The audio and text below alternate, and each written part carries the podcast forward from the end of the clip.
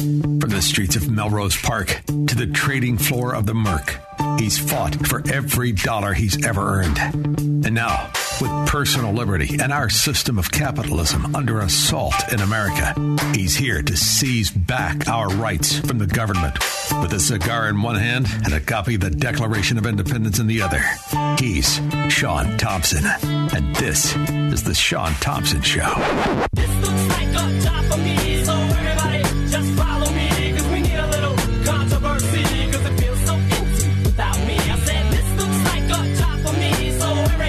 Imagine the power to say to an ex-president, get the hell out of here.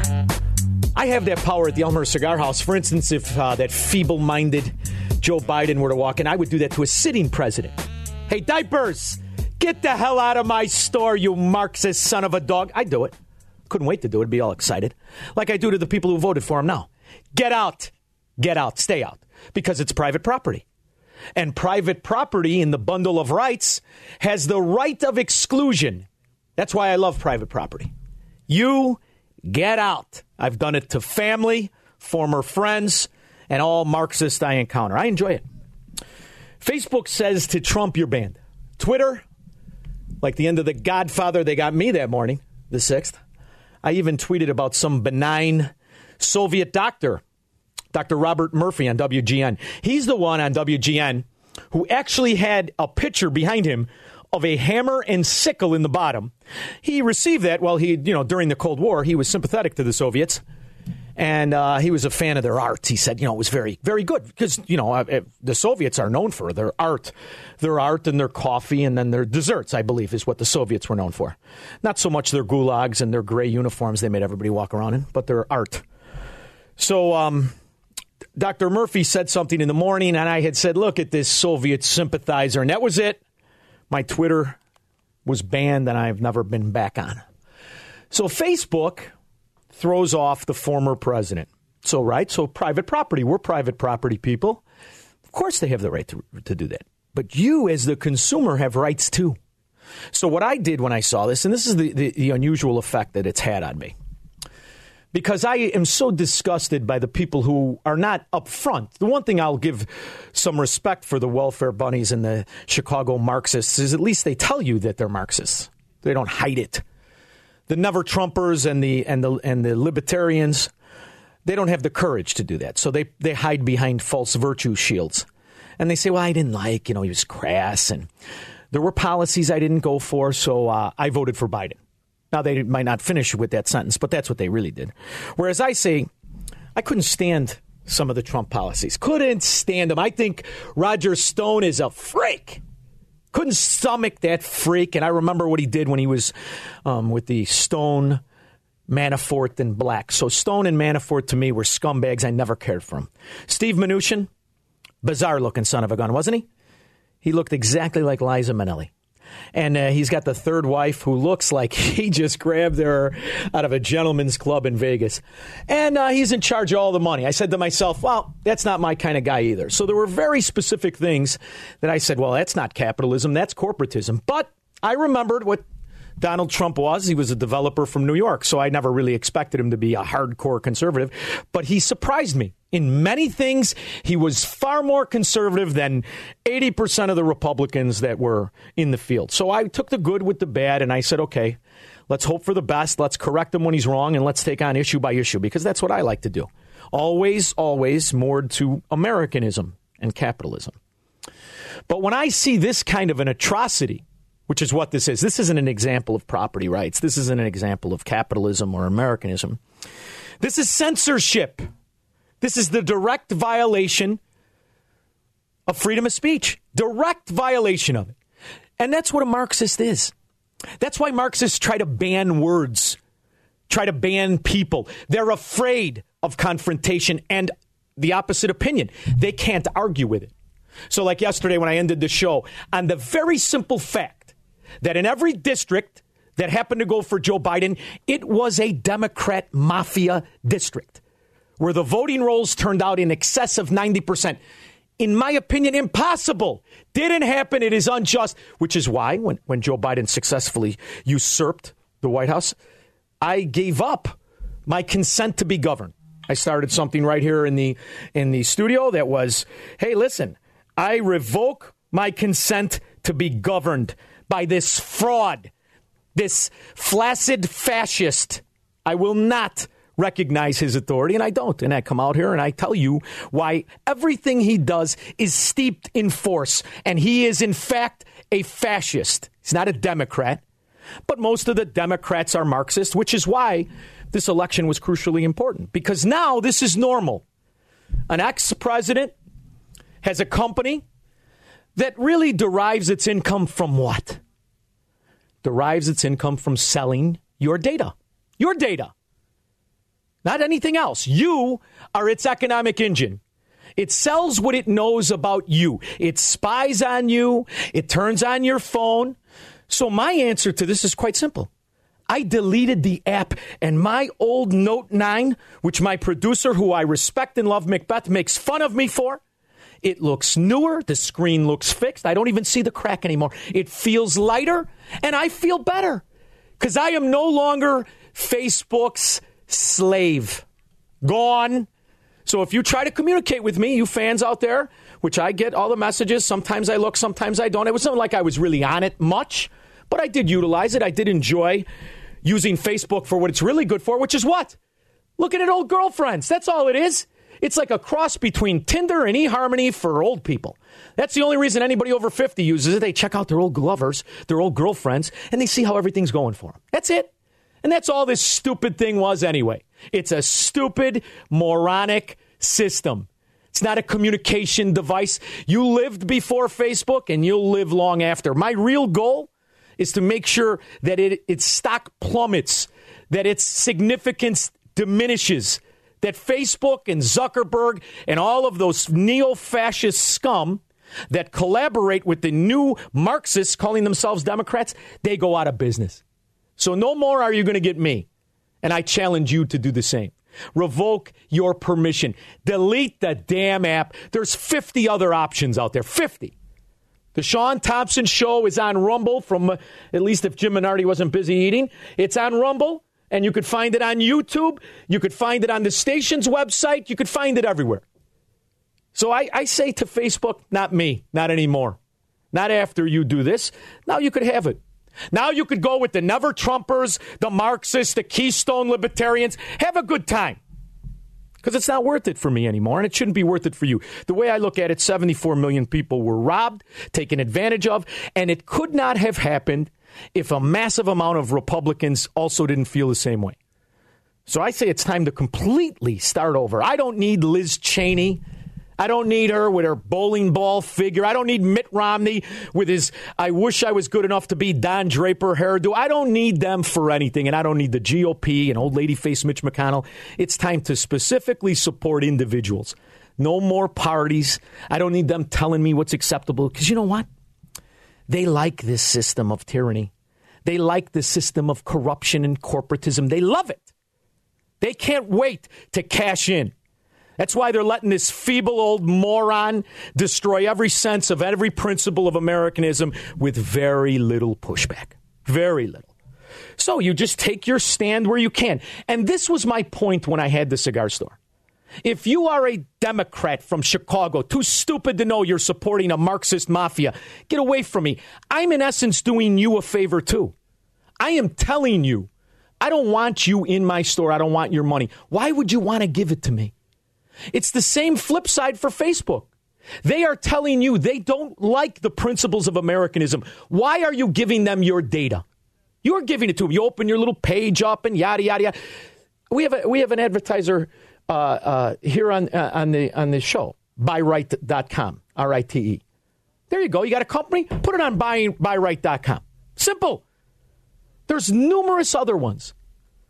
It starts with you. You feel helpless. You're not helpless.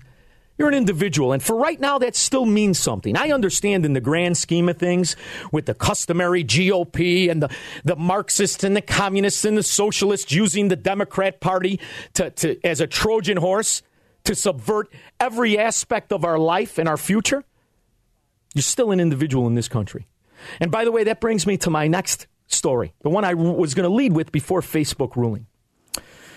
Labor Secretary backs employee status for gig workers. Now, see, this seems benign, doesn't it? Labor Secretary uh, stands. He's going to support the uh, the the the gig workers, or he's not going to support the workers. No, no, no, he's not he's going to support the unionization of workers. So I want you to hear this. The Labor Department under the Biden administration blocked a Trump era rule Wednesday that would have made it easier for companies to classify workers as independent contractors instead of employees under federal law. The move comes one week after Labor Secretary Marty Walsh told Reuters that many gig workers should be classified as employees who deserve company benefits. His boss, President Biden, is a big supporter of labor unions. Gig workers are independent contractors who perform on demand services such as childcare providers and drivers working for companies like Uber and DoorDash. The rule under the Trump administration would have made it harder for workers to earn a minimum wage and get paid overtime. That rule was supposed to take effect last month but did not because the Biden administration was reviewing it. The withdrawal takes effect Thursday. On Wall Street Wednesday, shares of Uber, Lyft, and DoorDash fell more than 2% in early trading. Ah, who cares? Who cares what they're, right? You, what's the difference? They're big companies, they could afford it. How many people need those jobs, need that income? How many people freelance, second and third job? And how many people are unaware? This isn't about gig workers. Don't let that word deceive you. This is about independent contractors and the arrangement those workers have with those bosses, those companies, and those providers. So don't don't let the word gig make it seem like it's only going to affect a, a small a percentage of Americans. This affects everybody. How many people have benefited from Uber? I don't like Uber. I use Lyft. How many people benefited from Lyft? How many lives were saved for drunk driving? Why? Because it's cheap. Even a drunk can figure out it's really not worth it to get in my car. It cost me eight bucks to go home. Well, why do you think that the Biden administration and the labor secretary, Marty Walsh, why do you think they support getting rid of the independent contractor? I could tell you why. Because this Marxist mafia scum is exactly what I say it is. See, Walsh, he joined the laborers union, Local 223, at age 21 and served as the union's president until he became the mayor of Boston, where he sits now as one of the most important people in this country as the labor secretary. And what are his qualifications? He's a union gangster, an extortionist for all labor. This isn't benign. This isn't to help people. This isn't to save Uber or Lyft or you. This is to drive up those costs because now these so called gig workers, also known as independent contractors, now they're going to be forced to be in the mafia union where this Irish gangster ruled, like Sam Giancana, only half the man, a little short in the trousers. 312 642 5600. I'll take your calls when I get back. Now I realize I broke the golden rule of opening monologues. I mixed two topics in, but that's all right. Smartest people in Chicago are listening to this station. You can handle two topics. So I'm going to take calls on two topics, right? And that's because I'm going to lead with Teresa on the north side. Hi, Teresa. Hi, Shaun. How are you? Uh, you know, I quit Facebook and Twitter and Instagram like eight years ago because, quite frankly, they just all bored the hell out of me. To be honest with you, I, I was just like, I, I really don't get this. So, you know, I, I quit it eight years ago, and my life is just fine. Really? You don't, you don't miss um, those old boyfriends you dusted 35 years ago that just wanted to see if you got fat or not? You don't miss them? No, All right, fair enough. not at all. All right, just checking. All right. And here's And, the uh, thing, Teresa. I, I, I'm going to tell you right now, there's a reason I, pl- I put those two stories together. Because Uh-huh. if you go, go back, and everybody can, and you look at the hearings, the congressional hearings, Senate hearings, when they brought in these internet companies, there was an innuendo by these Marxist politicians to knuckle them under. So, what they did, in my opinion, and I'm speculating, is they conformed and picked their horse. And they figured, I better sidle up with these Marxist fascists pretending to be Democrats. Because what they'll do to me is what they're doing right now to Uber, to Lyft, to all these other companies that have independent contracts. See, at the threat of government tyranny and unionization, I think a lot of these companies said, all right, I am going to pick a side. Because I think Zuckerberg is, is, was too smart to want to limit his audience, which is why now I Yeah. think he should pay the cost and lose the 74 million people that were robbed in November. That's just my opinion. Thank you. I appreciate the call. All right, now we go to my guy. Baloney, Mike, Northside, what's up? Hey, I belong to the labor's union. That Marty Walsh, Walsh is a sellout. He's an Uncle Tom. He's a Benedict Arnold.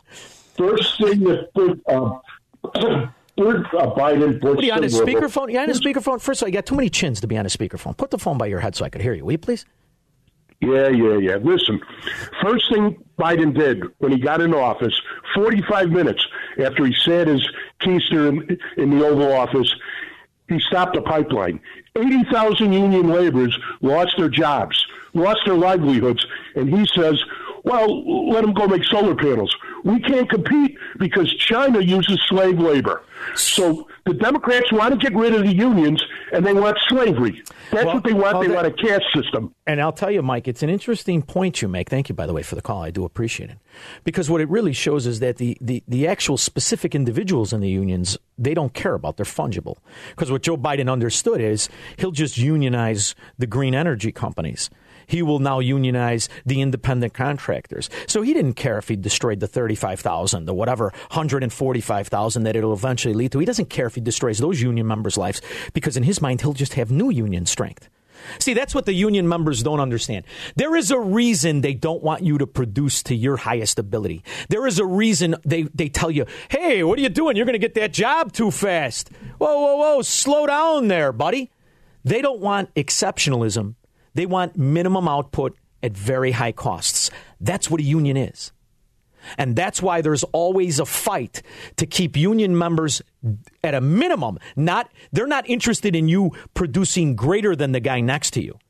They just want that guy getting paid the same thing and they want numbers on the job because that's all you are in a union. You're not Tom or Steve or Joe. You're not exceptional. You're just number 1, 2 or 3. And where you're gone, they'll just get another business agent's moron cousin with a cork on his fork at Thanksgiving in that job to sit on his duff and wait for break. And that's what they're looking to do to every Uber driver. Think about it. You got to look at it like a gangster, baby. You need every union guy paying dues. You need every Uber driver, every Lyft driver, every DoorDash. You need them paying dues. After all, guys like uh, Marty Walsh, he can't go to lunch at Gibson's unless he's got big numbers. They need big numbers to pretend they're men. When they go to lunch at Gibson's, when they sit there all afternoon and wait for the $10 hookers to come and join them. That's what they need. They need members. They don't need production and they don't need success. Mike, Mount Pleasant, how are you? Mike? Yeah, a while back. Can you hear me okay? Now I can. Go ahead, bud. All right, very good. Yeah, uh, well, the reason I believe uh, Donald Trump went to Twitter in the first place is so he can get his words out directly to the American public without being censored and his words chopped up by the deep state which owns radio stations, newspapers, etc. He should start his own format called True Talk.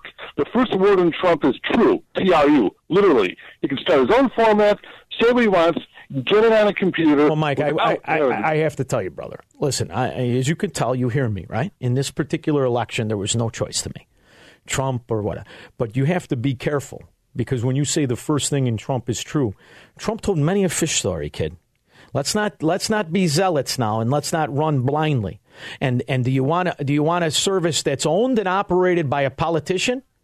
Or do you want a service that maybe a politician uses because everybody could use it because of freedom of speech? So, you know, you got to be careful, Mike, but I, I understand your point, and that's the danger we run in. See, this is the backfire that I think the Marxists and the, and the Zuckerbergs underestimated.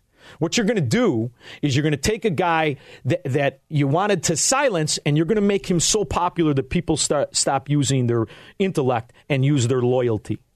And that's a dangerous street too. I don't want to I don't want to promote that.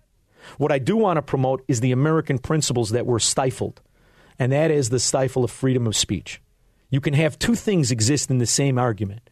You can have the property rights that every company should have, and you could have the fact that it's an atrocity because you stifled freedom of speech of an ex president. Those two things can exist. Let's not run to the other side and say everything this guy does now is great because you got to remember something how I opened up. What the hell are you doing, Roger Stone, Paul Manafort, and Liza Minnelli, Steve Mnuchin? What are you doing with them guys? Those are three bad caballeros, three Democrats.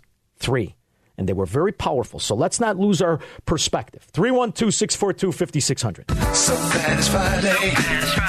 I was hoping Miles would hang on. I wanted to take him. The 290. And I'm not going to pretend that I knew what he was going to say because I didn't talk to him. But what he was basically, his point was you've got to look at what unions did in the past. And I, I you know, people think I'm ignorant to unions. I've been, I've been involved with unions my whole life. I know the spiel, and they're using a misconception as a veil of virtue. That being said, I'm not anti union if it wasn't what it unfortunately is, which is an extortion racket. It just is. It's a it's a racket that pretends to deliver a product it doesn't. And it's a racket built on class warfare and envy and covetous. It's built on the principles of Marxism. And they want you to hate the business owners rather than understand the way in which an economy works.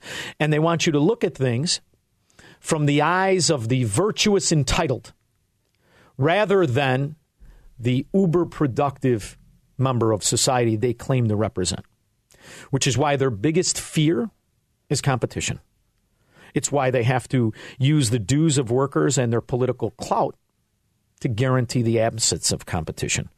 It's actually a, a, a, brilliant way in which you've bastardized the economy and corrupted the economy.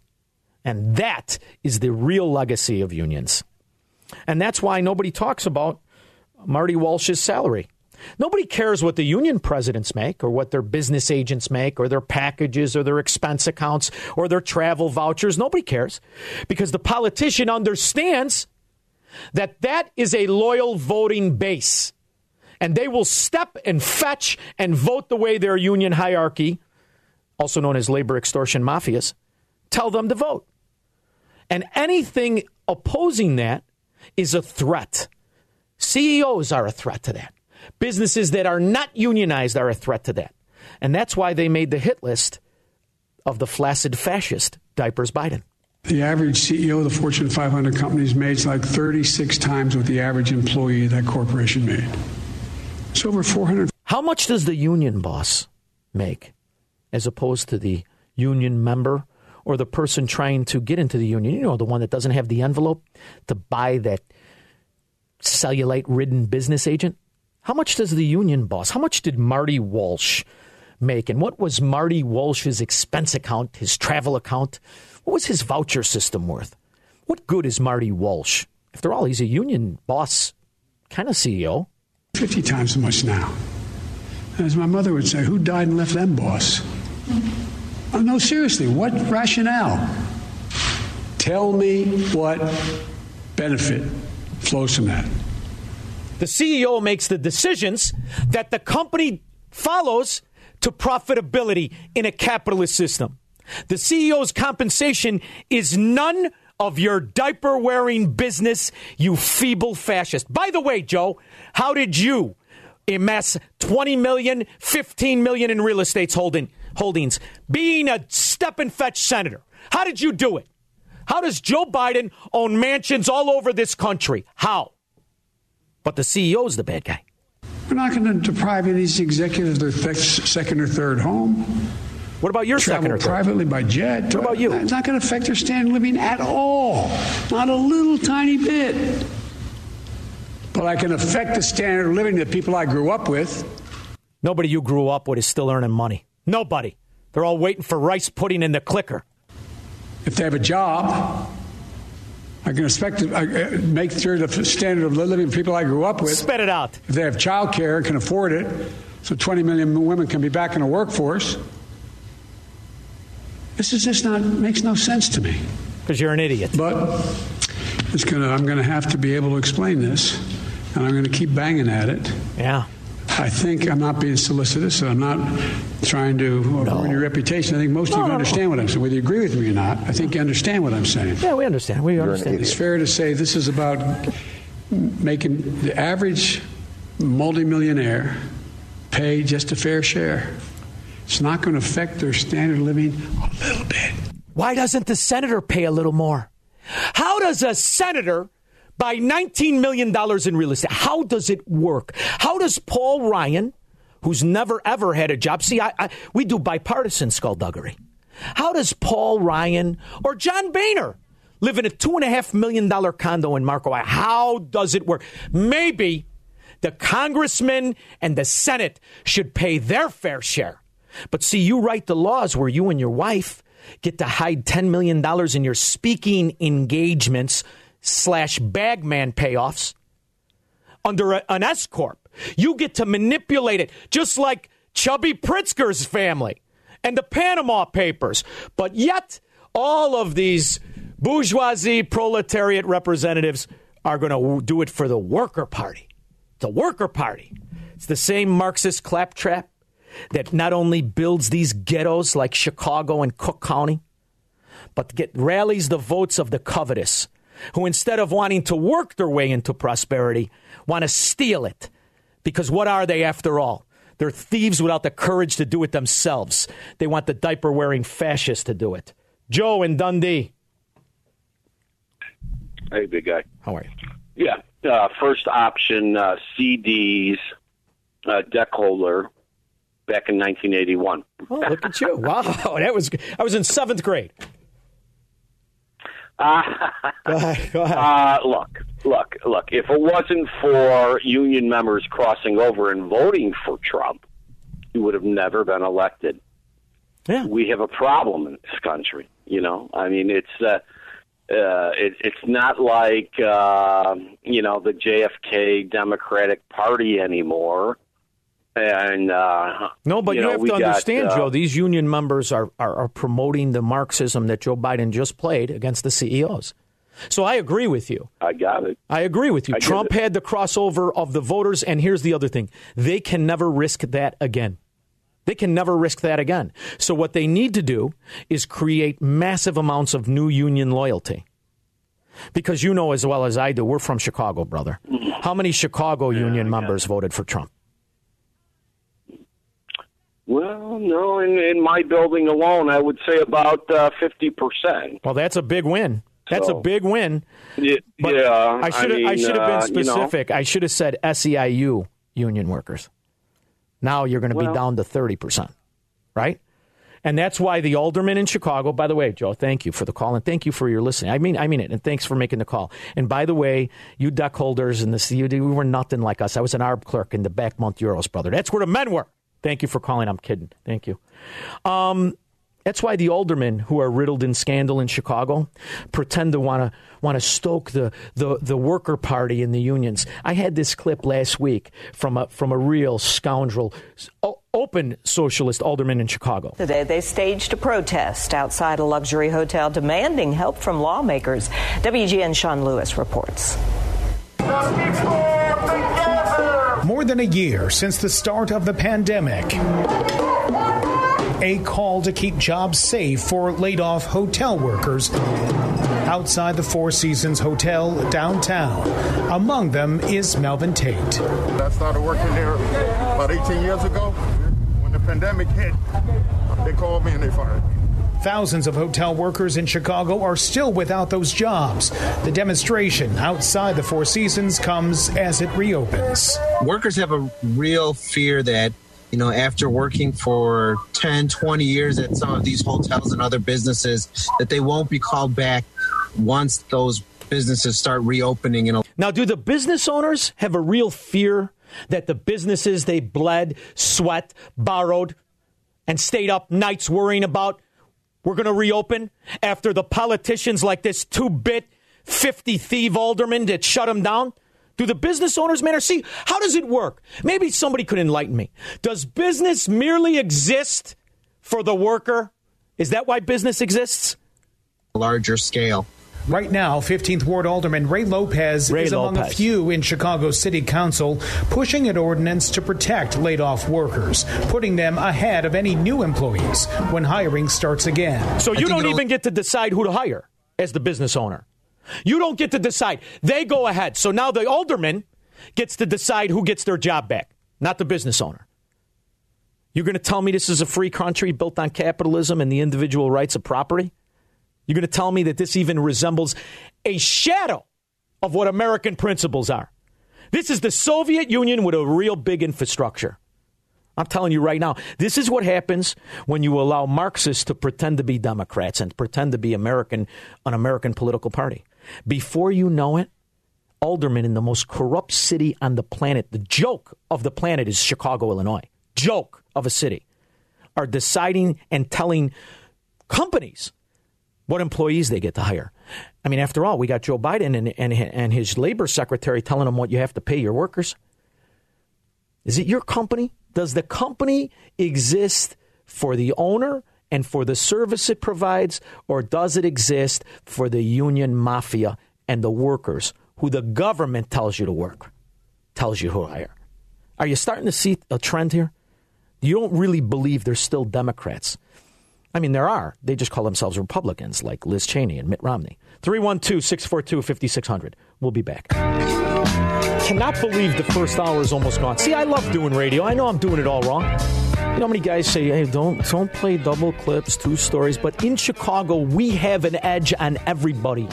We know where this is going. We are from a city that was overthrown from within, corrupted, bastardized principles, and now it's normal to have aldermen that are open socialists and Marxists come out and pretend to care about the worker party when all they really care about are the, the, the dues and how they it gets to pay off these politicians. It's one giant money laundering scheme. It's not about the worker. They could give a rip about workers. It's not about the work. That's why they never tell you to produce at high capacity. Chip, St. Charles. Um, John, I've listened to uh, Chicago politicians my whole life talk about um, their fair share, and uh, what I figured out about that is, is means uh, we're raising taxes and uh, we're going to chase every business out of here that we can. And uh, that's what Joe Biden is saying when he's talking about fair share. And Joe Biden um, is from the, a state that was created to strictly circumvent taxation. The, the joke of all jokes. Delaware is a corporate shill. It's a joke where Joe Biden is from. And this guy's going to come out and talk about fair? I mean, and, and, the idea listen, he's a 50 year political whore who has been paid off to the tunes of tens, if not hundreds of millions of dollars, whose entire family produces nothing but access to this piece of garbage. And this guy's going to come out and you're going to you're going to now work for unions to destroy free business and capitalism. I mean, I, am telling you right now, the, the, the, the, Republicans should draw up impeachment papers. He's threatening CEOs. Right? in Illinois, it's been especially insidious in that we chased talent out of this state like you wouldn't believe. They all left. They all went to Texas. They all went to Tennessee. I used to do product development, and um, it isn't done here anymore. Well, Chip, here's and here's really you forgot Florida number one, where the where, where the you know the, well, you're right, yeah. you're right. but here's the other thing, Chip. Don't worry about it because I don't know if you saw Stephen Moore's article in the uh, I believe it's the Washington Times. I'm going to have to narrow in on that. Um, but don't worry, the Census Bureau under Biden they revised the numbers, and magically, New York, New Jersey, and Illinois they didn't lose as much people as first thought. You know why? Because they're liars and they're cheats and they're crooked. Thank you, Chip, for the call. Yeah, they, they, that that's my favorite one. I got it here somewhere. I'm going to have to find it. Uh, it's not as bad as they as first anticipated. All they got to do is just change the numbers. I mean, it's like the Federal Reserve. Just click the mouse. It's not as bad as you think it is. Kyle in Woodridge. It's um, um, you know, good afternoon. Uh, keep up the good work as always. But I just want to rant a little bit. I'll try to control myself. Right. It's astounding how often and uh, nothing else can fail so often and create such a loyal fan base as government. You look at private industry, and if private industry is doing well, their employees will do well. If government comes down on them, their employees don't do well. And when their employees don't do well, they don't look at the cause of what's hurting the business. They just whine about the business and turn to government to use it as a gun against. And now I want you to think Why? about because they're not doers. They're not doers. They're just lazy, false, entitled Marxists who think they're somehow owed something by life. But they're in a brilliant position, Kyle. And here's the position that nobody's talking about. A bunch of people who would have never done it have now taken loans they don't know the terms to. And when the government wants to rear its ugly head and then fill you in on the terms, now they really got you. I mean, how many billions upon billions were pushed out in PPP loans that nobody knew terms about? And now you're going to need their approval and grace to somehow have it forgivable as if there's free money. Kyle, it's worse than you think. It's worse than any of us think. And that's why you can't turn on the economy like a switch. We should have never let these despots put us under house arrest and steal our property. It's a rotten shame, and we don't know how it's going to ha- end. I'll be back. From the streets of Melrose Park to the trading floor of the Merc, he's fought for every dollar he's ever earned. And now, with personal liberty and our system of capitalism under assault in America, he's here to seize back our rights from the government. With a cigar in one hand and a copy of the Declaration of Independence in the other, he's Shaun Thompson. And this is The Shaun Thompson Show. like a job for me. So everybody just follow me. Cause we need a little controversy. Cause it feels so empty. You've listened to me. You know I don't like politicians. I specifically dislike frauds. One of my absolute and total favorites, and a man who I respect for not just the fact he changed America and made it better, but his character was unwavering. His principles articulated and never abandoned. He's one of the greatest people to ever live, in my opinion. I, I'm, I don't feel that's hyperbole. I feel that's the truth. I think Ronald Reagan was one of the greatest people to ever live in this country or on this planet. Can you imagine having the perspective of being raised by Ronald Reagan? Well, our next guest does. Michael, I am honored and privileged to speak to you. How are you? I'm great. Thank you very much. Appreciate it. And thank you for this book because it gives us a little insight. Lessons My Father Taught Me. It had to be something to grow up uh, as the son of Mike of, of, of Ronald Reagan. And it had to be something, even when he was yelling at you. I'm wondering, were you a typical teenager? Did you say, Dad, shut up Oh, the way my kids do? Go ahead. Oh yeah, but listen, when when my dad decided to run for governor back in 1965, I was 20 years old, and I was sitting there thinking to myself, "Wow, this is going to make it easier to get dates." Use the old man as leverage. Dates, a job. I mean, you had it set. Hello. You know, I know this guy's. I know this guy's trying to pick up on you in the bar, but my dad's the governor of the state. So what are you going to do?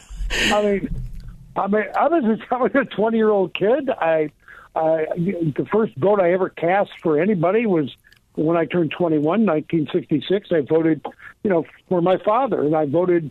He was on the ballot every year until what 1988 1988 i said to myself well who do i vote for now he's not on the ballot for the first time in my entire life but i was a typical a typical kid you know when my i went to high school and i i figured out real soon in high school i said to myself you know something i could get away with a lot in high school if i booked my father to be the uh, the commencement speaker at my graduation That's and because they'll never kick me out of school because they're going to love to have Ronald Reagan as the commencement speaker.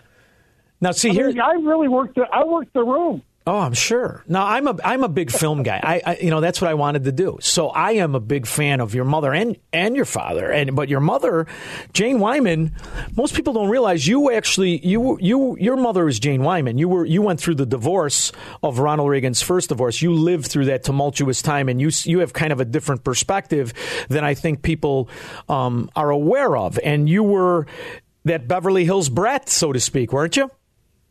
I was. I was a Beverly Hills brat, and I tell people I was. I mean, Sundays at the Beverly Hills Hotel. Uh, Hanging out with Bob Hope, Bing Crosby. I mean, come on, it's it's insanity. Your life is but, insane. But, but the downs the downside was that all of us kids were put into boarding schools because our parents were so busy. So we were all in boarding schools, crying ourselves to sleep at night and and what have you. Um, my mom was the big actress at the time, and Academy Award winner in 1948, Best Movie with Ray Milland, 1946, Best Song with Bing Crosby, you know, 1951, and and what have you. But you know, I, I talked about this in my well, in my book, and also the eulogy of my father. The, the great thing about my dad is, even after the divorce, he never forgot he had that first family, and he never forgot about Maureen and I, and you know, he'd pick us up on those Saturdays and ride us out to the ranch and tell us stories. That's where he learned about America. Right after the ranch on a Saturday morning with my dad and and cutting firewood and and swimming and riding horses and shooting ground squirrels and and all you know, those kinds of things. They were just great days. And one of the things I say in my book is, you know, divorce is when two parents walk into their child's room, break everything the child loves, walk out and expect the child to put it back together. Well, we don't really put it back together very well. And uh, but it was important to Dad to stay in our lives and be part of our lives, and thank God he did. And I don't think you really realize how great your parents are. Sometimes until you're a little older and you start to understand, you know, more of what they went through and what what made them become who they were. And that's kind of what I wanted to talk to you about. Because the reality, the reality is, Ronald Reagan didn't necessarily desire to be a politician. It was for the love of country. And I think, didn't he just ooze that all the time? I mean, I remember during the Goldwater speech in 61, you realized this isn't a guy that's doing something he doesn't believe in. He believes in every fiber and every principle of Americanism. And I'm curious to know was he dragged into politics or is it something he said, I'm going to do it? Because I want to, I want to change things, or I want to profit from it, or I want to get in on that kind of Bush corporatism, or was he somebody who kind of did it because he wanted to straighten the country out? I, I think a little bit of both. But it, it, Dad was really kind of interesting because he did talk politics a lot. I I learned about the tax system in America riding out to the ranch with my dad at eight years old. I, I wanted a larger allowance. He said, "When the president's elected, gives me a tax break, I'll give you a larger allowance." Uh, so I really learned about those things. But you know, it's interesting. The left is uh, almost 100% responsible for my dad getting into politics. You know, he was doing television. He had the General Electric Theater back in the late 50s, going into the 60s. And then one day, Bobby Kennedy picks up the phone, calls the head of General Electric, and says, Listen, you got this guy running around the country going to G uh, stores and telling them that my, my brother's a terrible president and raising taxes. And, you know, you have your you have your contracts coming up with this country in, next year. And, you know, if you want those contracts, might be a good idea to find a way to get rid of this guy. 72 hours later, my dad doesn't have a television show. General Electric Theater is canceled. Huh. And so here he is sitting on the sidelines now, and he did a little stuff, you know, with borax and so on. But it really kind of ticked him off why he lost his job. But he had extra time, and all of a sudden you find him endorsing, you know, Barry Goldwater in 1964 and writing a, one of the great speeches of all time in politics. I suggest people read it you know, a time for choosing. Mm-hmm. And then, and then the onslaught started with people coming to him to run for governor. First, they wanted to run for state senator, and then, and Nancy said that ain't going to happen. And then they said, let's run for, you know, for uh, state uh, uh, Congress, or you know, and Nancy said that's not going to happen. And finally, they came to him for governor, and he ended up running for governor. But had he not lost the job with GE, he still would have been doing a General Electric television show and not had time to get into politics with Barry Goldwater. So what my dad did, I talked about the book. What he did is he turned a a, a, a bad thing into a great thing. He made lemons out of lemonade. I mean, lemonade out of lemons. And most of us don't do that anymore. We feel sorry for ourselves too long. And people forget the impact he had in California. He literally. He, that's where he really earned his his uh, conservative bona fides there is is that he was that uh, people forget that he was uh, an absolute and total at one time in his life a Democrat, president of the union, learned through example and through his own his own path of history that that was the wrong path, and then became to where Milton Friedman was his economic advisor. Yeah, I mean, he was a great. Yeah, when California was great, you know, he was the governor of the state of California, and gave us our first surplus. Took the surplus, turned it around, and gave it back to the people of the state of California. What a concept! Mm-hmm. And really, really, you know, did his work then, and then of course, 1976, uh, running uh, against Gerald Ford in 1980, of course, winning the presidency uh, of the United States. Um, and he, you know, again, he he made friends of enemies, uh, and we don't do that anymore. We don't make friends of enemies. And you look at what he was able to accomplish in the 1980s as president of the United States, the end of the Cold War, working with the Pope, working with Margaret Thatcher, Lech Walesa, Václav Havel, you know, all of them we found a way to work with people, and today we don't do that. We don't work with people today. And I'm curious. well. I'm curious, Michael. When you see the modern day Republicans, and but what I mean by that are, are the Liz Cheneys and the Mitt Romneys, revert back to those Republicans that really kind of were against your father. What do you see the future as now that we really are void of a Ronald Reagan personality and the charisma he had? Do you see the Republican Party forever being unmoored from the principles of Americanism, or do you see maybe a Ronald Reagan out there that I'm unaware of? Are you optimistic at um, maybe uh, that kind of character coming up? I, I tell people when I go out and speak, it's a difference between Democrats and Republicans. Is Democrats are led by ideology, 100 percent. Republicans had to be led by a leader. Lacking a leader, they're all over the board, and that's what you're seeing them all over the board because there's no real leader right now. Yet Trump is down in Florida, but he lost the last election, and, and so what you need is real leadership. Ronald Reagan was a real leader where he could bring those who disagreed with him, uh, you know, to the table and get things done. And you're going to need those people who are the outliers who don't agree with you on every issue known to mankind. To have to find a way to bring them in because when you have a party, take the state of California, we're outnumbered by Democrats two to one.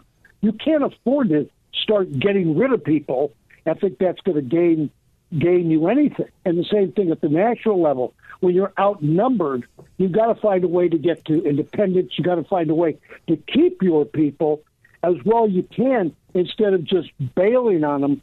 You might feel they bailed on you. In many cases, they have. But sometimes it's better not to. Uh, you look at my dad getting the largest tax break in American history passed, you know, 1980s. He had to reach out and bring Tip O'Neill into the building. Yeah, but you And- could do that with do some. that. You could do that with some Courvoisier. That's the good news. You had Tip O'Neill. You just had no, the. he actually he actually did it with wine. Oh, all right, fair enough. did it with wine and Irish jokes. Is what he did. But again, you, you're gonna not everybody's going to be on the same page all of the time. What you have to do is find a way to find something you all agree on and move forward. Like my dad said, politics is you know like a football field. Ten yards at a time, you'll get to the end zone.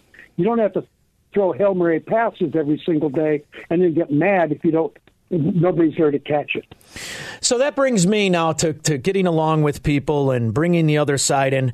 I got to ask you something. Um, your your brother, I want to throw him down a flight of stairs. How do you do it? How do you get along with him? I mean, I, I've never seen a bigger idiot in my life. I like dogs, but your brother's a moron. How do you how do you get along with him? Uh, well, actually, I haven't talked to I haven't talked to my brother. Geez, I don't think since the reading of my dad's will.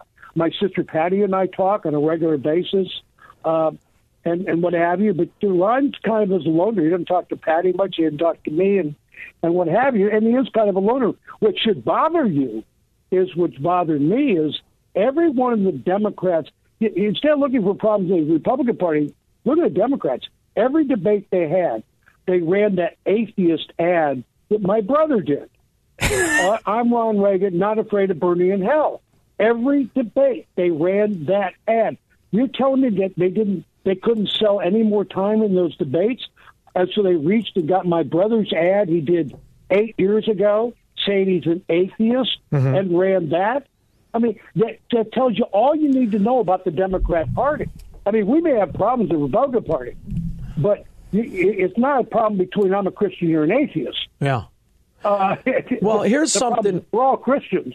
Yeah, here's something I, I want to ask you because you know the answer, and I finally get a chance to talk to Michael Reagan. Because we have this feeble fascist in diapers, and he's been a political whore for 50 years, your father knew Joe Biden. What did he think of Joe Biden? Now, granted, he knew the Joe Biden who had his faculties, and we're dealing with the one that doesn't. What did he think of him when he had his faculties? Well, like Dad and I would talk, and, Joe, Joe Biden was really a thorn in my dad's side to the point he was a member of that Gang of Eight. So when the president was going to do something covertly or overtly, he would bring them in. They'd have a discussion, and and Joe Biden, you know, and I think he bragged about this at one point. Joe Biden would tell my dad, if everybody else in the room agrees with you on the covert activity, if I disagree with you, I will in fact leak it to the press to stop it. and if you remember, we went into Grenada. Yes. Dad, Dad didn't Yes. hold a press conference. Yes. Nobody knew about it. Uh, went into Tripoli with a couple F-14s. Nobody knew about it. It just happened. Well, you know, there's reasons those things happen, because if Joe Biden would have leaked any of that information, you know, Americans could have been killed and, and what have you. But Joe Biden threatened my dad that he would leak to the the information to the media to stop anything my dad was doing if he personally disagreed with it. That's the Joe Biden that's sitting in the White House. Yeah. Same one who I, in my opinion, this is my speculation, Mike, but we're friends now. I'm going to talk to you like that. I believe he's the one who leaked the Clarence Thomas thing. I really do. After what he did with Bork, I think Joe Biden is a, not only a 50 year political whore who has amassed tens of millions in just skullduggery, I think he's a rat of a human being. And I think we're in a real oh, pickle. I think, I think you're right. I, I, I, I think you're right. I think you're right about Clarence Thomas. You're right about those kinds of things. That's the games he played. That's the hardball, that nice Joe Biden. I'm a moderate. Da, da, da. He's an You know, Irish you gangster. Close the doors. He's he's yeah. Close the door. He'll he'll cut your cut your knees out from underneath you. Yeah. And now we have him as president of the United States. Unfortunately, I find myself praying for him every day because the alternative scares the hell out of me with uh-huh. Kamala Harris. Oh, it's it's it's, it's going to be a real pickle we're in, kid. That's why I'm buying your book. I'm excited about reading your book, and I have one bone to pick with you. You could tell I love I love your father. You could tell I love him. In fact, I married the prettiest girl in the neighborhood, little Moody. And uh, when it came time, you know, she asked me because I'm irresistible. I said, "Well, her birthday is the same as Ronald Reagan's. How bad could she be?" And now I'm in a pickle now, 21 years, and I'm neck deep, but I'm not getting out. And I attribute her sharing your dad's birthday to a big problem I have, but it's also a blessing. I want to thank you for joining me, and I cannot wait to go through the stories. And um, I'm just so excited that I got to talk to you. I want to thank you so much. Real good. People want to follow me. They follow me at Twitter. Uh, at Reagan World is my Twitter. All right. And I'm there every day, quite a bit. And people can get mad at me or, or smile at me, whatever they want to do. Hey, but thanks for having me on. I And, appreciate it. and you're okay if I sign this book to my favorite Chicago radio host, your dear friend Mike Reagan. You're okay with that? Oh, my, listen. All right. I'll, t- I'll tell you. I'll tell you what. You get the book to me. I'll sign it to you and send it back to you. All right, good. Well, I'm going to have to get another one because I already did that before I asked you. Thank you so much, Mike Reagan, for joining me. I truly appreciate it. Keep your head down. Wonderful. Lessons my father taught me, Mike Reagan. We'll be back with your calls and comments. Can you imagine, seriously, can you imagine, even if Reagan, if you didn't like him, he's Ronald Reagan raising you? I mean, the, the things you heard, and then goes to show you the best parents in the world. What do you get yourself? Kid like Ronnie Reagan. I'll take the mic. 312 642 5600. If you have not grabbed the book An American Life by Ronald Reagan, I highly, highly recommend it. In fact, a lot of times what I do, because I, I used to, you know, drive to Florida constantly, I wouldn't fly for many years, and I would do a lot of audiobooks, and it, it- he reads it. And I'm going to tell you something right now. It's just wonderful sometimes hearing his voice. We're at war with the most dangerous enemy that has ever faced mankind in his long climb from the swamp to the stars. And it's been said if we lose that war, and in so doing lose this way of freedom of ours, history will record with the greatest astonishment that those who had the most to lose did the least to prevent its happening. Well, I think it's time we ask ourselves if we still know the freedoms that were intended for us by the founding fathers. We certainly don't. There's very few that do. And the reason that he was so what's the proper word? Just just just phenomenal as a human being is cuz those were his principles. He wasn't lying to you. Someone didn't write that. He had those American principles founded in individuality, in Americanism, in liberty and freedom, and he just had that wisdom. He just had it. He had spent his years early on in Chicago, in Illinois. He understood the failures and the lies and the deceit of Marxist propaganda and Democrat promises. This isn't a political party we're up against. It's not. It's an ideology of tyranny, of fascism, of despotism, of collectivism, of control. Joe Biden is an American Democrat. He's an American Marxist. The party that supports him, these aren't people you disagree with while sharing those same principles of Americanism that Ronald Reagan articulated so well.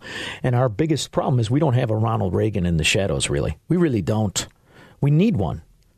And it's only going to happen when the people who vote have those principles. It isn't about your favorite version of collectivism. It's about getting back to Americanism while rejecting Marxism that is sold by Democrats and unions and the party that is the Democrat Party. We need a Ronald Reagan. Maybe he's out there and I'm unaware of it, but the answer is you can still espouse those principles and beliefs. 312 642 5600.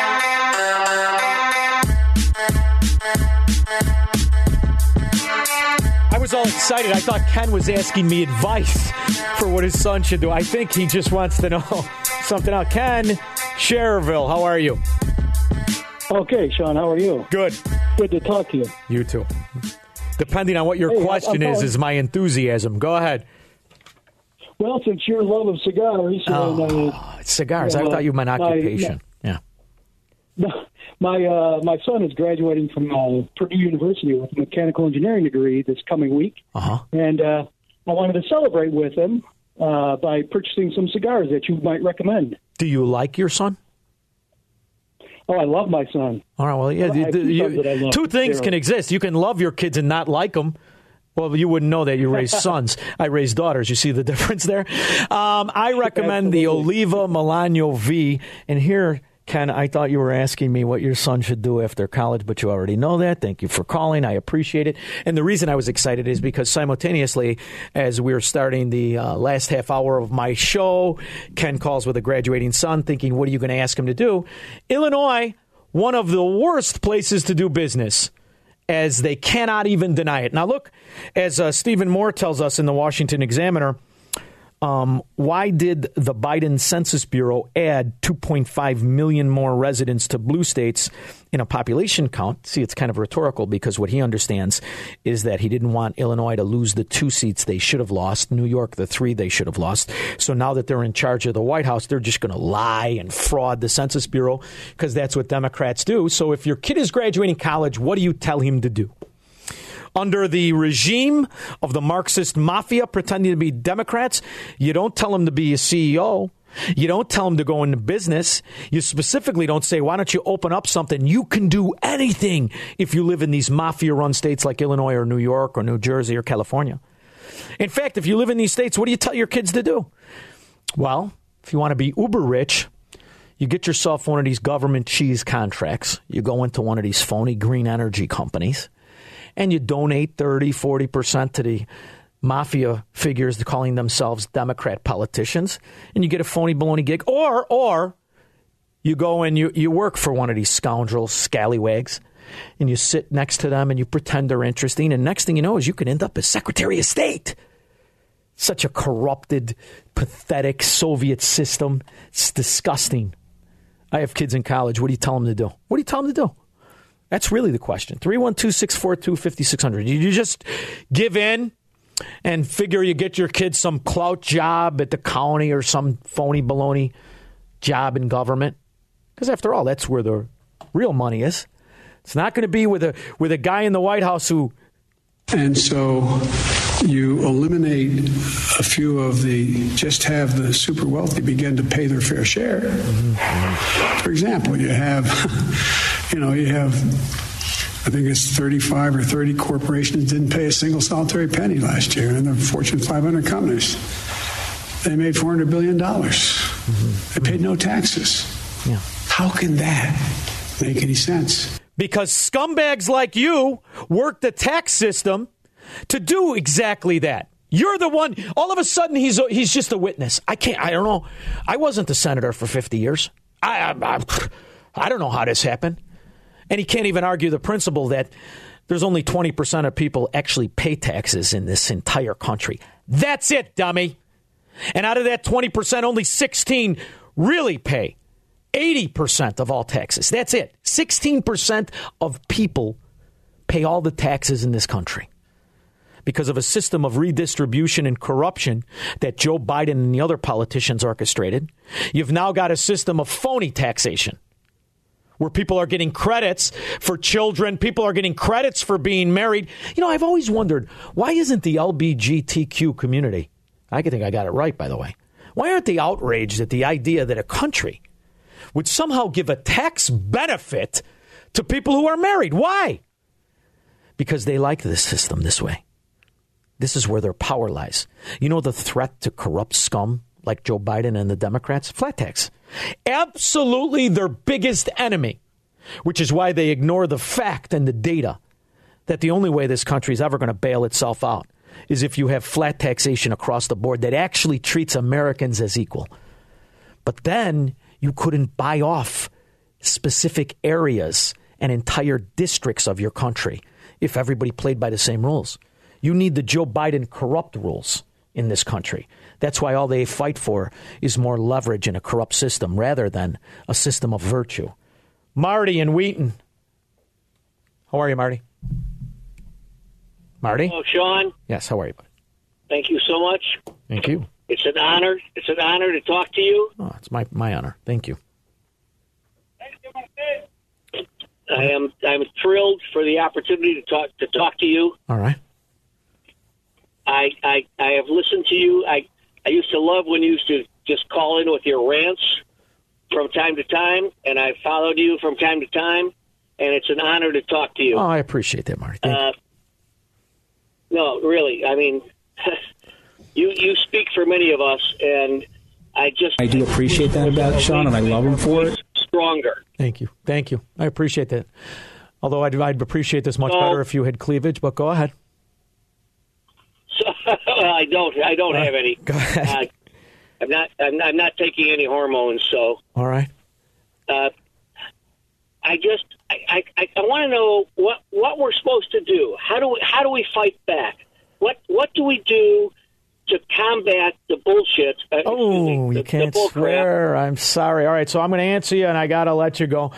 I, I, I, I- I love it, but you can't. You can't swear. I appreciate it, but here's the thing, Marty. What you can do is never abandon those principles. What you can do is never abandon those principles and always espouse them. And the other thing you can do is not participate in the scam. You want to know what I really want to do? I'm going to start. I'm going to talk to the suits here. I got my favorite suit still in the building. I want to start a petition to end Social Security. And that's how you do it. You revoke your consent to be governed by this corruption, and then you refuse to participate in the system that they've created, this Rube Goldberg system that turns us all into slaves. You start small. First off, tonight, what you do is delete your Facebook app, get it off your phone, and don't really participate in their website anymore. I know it's hard because, after all, you're, you've been ingrained in this system. But start very, very small, and never forget it's when you deny those principles, when you when you coexist with these tyrants. It's when you shut up and take it. That's when they win. Mark in Plainfield, no swearing. Mark. Uh, I will not swear, uh, nor do I have cleavage, but I'm trying to get some because I uh, with a body mass index of 38. And let me also say it took uh, 560 about 10 years, but finally an adequate replacement for the great Dr. Savage, and you're it. Oh, that's a very flattered, but I appreciate that. Thank you. Yeah, you you asked earlier, uh, what are you going to tell your kids to do? And uh, I have a 16 year old son, and I keep saying, join the military. This is a crazy world. You want to be on the side of the people who have all who have all the guns. So let me, uh, well, Mark, I'm going to ask you something though. When you see what's going on with this kind of this this this hesitant war profiteering of Democrats, where they pretend to be anti-war, yet like Barack Obama, that you know he took a two-front war and made it a, a seven-front war, a nine-front war. When you see the the fraud and the skullduggery that happens under Democrat leadership, do you want your kid in that system? Uh, well, when you put it that way, you do have second thoughts, and you know, you know, it's like becoming a cop. Uh, you know, you're not sure if you're coming home. You know, when you, when you uh, look, but when you look at the war history, the misguidant, the self the self serving war, and I don't just mean Clinton blowing up the the the uh, the. Uh, the, the factory in Iraq. I mean, when you look at Barack Obama, 80% of his drone strikes are on innocent people in seven countries that we didn't have conflict in when he took office. When you see the kind of fraud that he does by signing a trillion dollar agreement with Blackwater, when you see how he's bastardized the powers of the presidency, and you realize that this dimwit who pretended to be his vice president is going to expand that as they cut deals and bribe Iran, as his son sits on an oligarch run company in the Ukraine, and they, they are stoking the flames of corruption in communist China. Do you want your kid to be in that uniform under the, the leadership of this neo Marxist scum? Well, I preferably you'd want a better president. And you know, uh, look at it another way. Uh, you know, they the the left they've infiltrated so many institutions. Well, maybe it's time for a 16 year old right wing kid. Uh, Ooh, I like that. Start, in, in, start uh, infiltrating or re-infiltrating Yeah. that. And you know, Well, hopefully- to say either cut me in or cut me out. Well, Oh, the old gangster. you know, he's he's he's getting cut in, and you know, maybe maybe he'll uh, All right, Mark. Rise up to a certain level and be able to take over. You're going to sabotage the saboteurs. See, there's always a way. Of course, by the time that kid's ready for retirement when he's 60, we might have 3% of the government workers that are not Marxists. 312 642 5600. I'll take your calls when I get back. I spend a lot of time on this. As you can tell if you listen to the show, I question government authoritarianism, and I don't pretend that we are not authoritarians. I don't pretend that our military isn't misused. I don't like some of the answers I get. It's bipartisan, by the way, but specifically when these fraud Democrats are at the helm. Larissa, how are you? Hi, Larissa.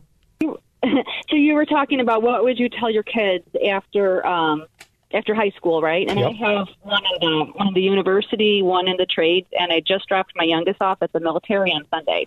Oh. And I was super excited, yeah, for him to go in the military. I let him sign up when he was 17 over the summer, thinking Trump's got this. He's going to be his commander in chief. This is going to be awesome. And obviously, that didn't turn out that way. So I, I'm really not excited about. I'm proud of him. I'm proud, no doubt, but it's not quite the same experience. Well, we're all gonna we're all gonna Biden. we're all gonna pray for him, and we all hope he's going to be okay. And um, it's really something to worry about when you see this incompetence, when you see exactly what the mission is. Because what is it? When you're paying off enemies like Iran to pretend to have some kind of a treaty that we're not going to call a treaty, when you see the stance that he's taking, um, in particular in in the Middle East, and you realize that they're not going to support peace and harmony and Israel and American principles. In fact, what they're going to do is really kind of step aside in in what happens if Israel is attacked. Is is Joe Biden on the side of of Turkey, on the side of Syria? Where what is his stance with Saudi Arabia? Is he smart enough to understand the nuances, or is he going to support the real tyrants in the Middle East, the theocrats in Iran? It's scary. It's really scary. And then Larissa, here's the other thing: what's his position uh, when it comes to to his opponents in American politics? I mean, I, I pray for your son, I really do, but moreover, I pray for this country because the reality is we have the clueless and the corrupt in charge. The clueless and corrupt who are, we have a better chance of that military being deployed against citizens in this country than for the American righteousness it historically was. And that's a scary thought. So, Larissa, you tell your son, you, you give me a 30 second head start, will you please? Uh, I appreciate it. I'll be back tomorrow, 5 to 7. That's not going to win any fans in the Democrats. And I don't care. It's Marxist pigs. Stay out of my store and stay off my radio station. Come on, man.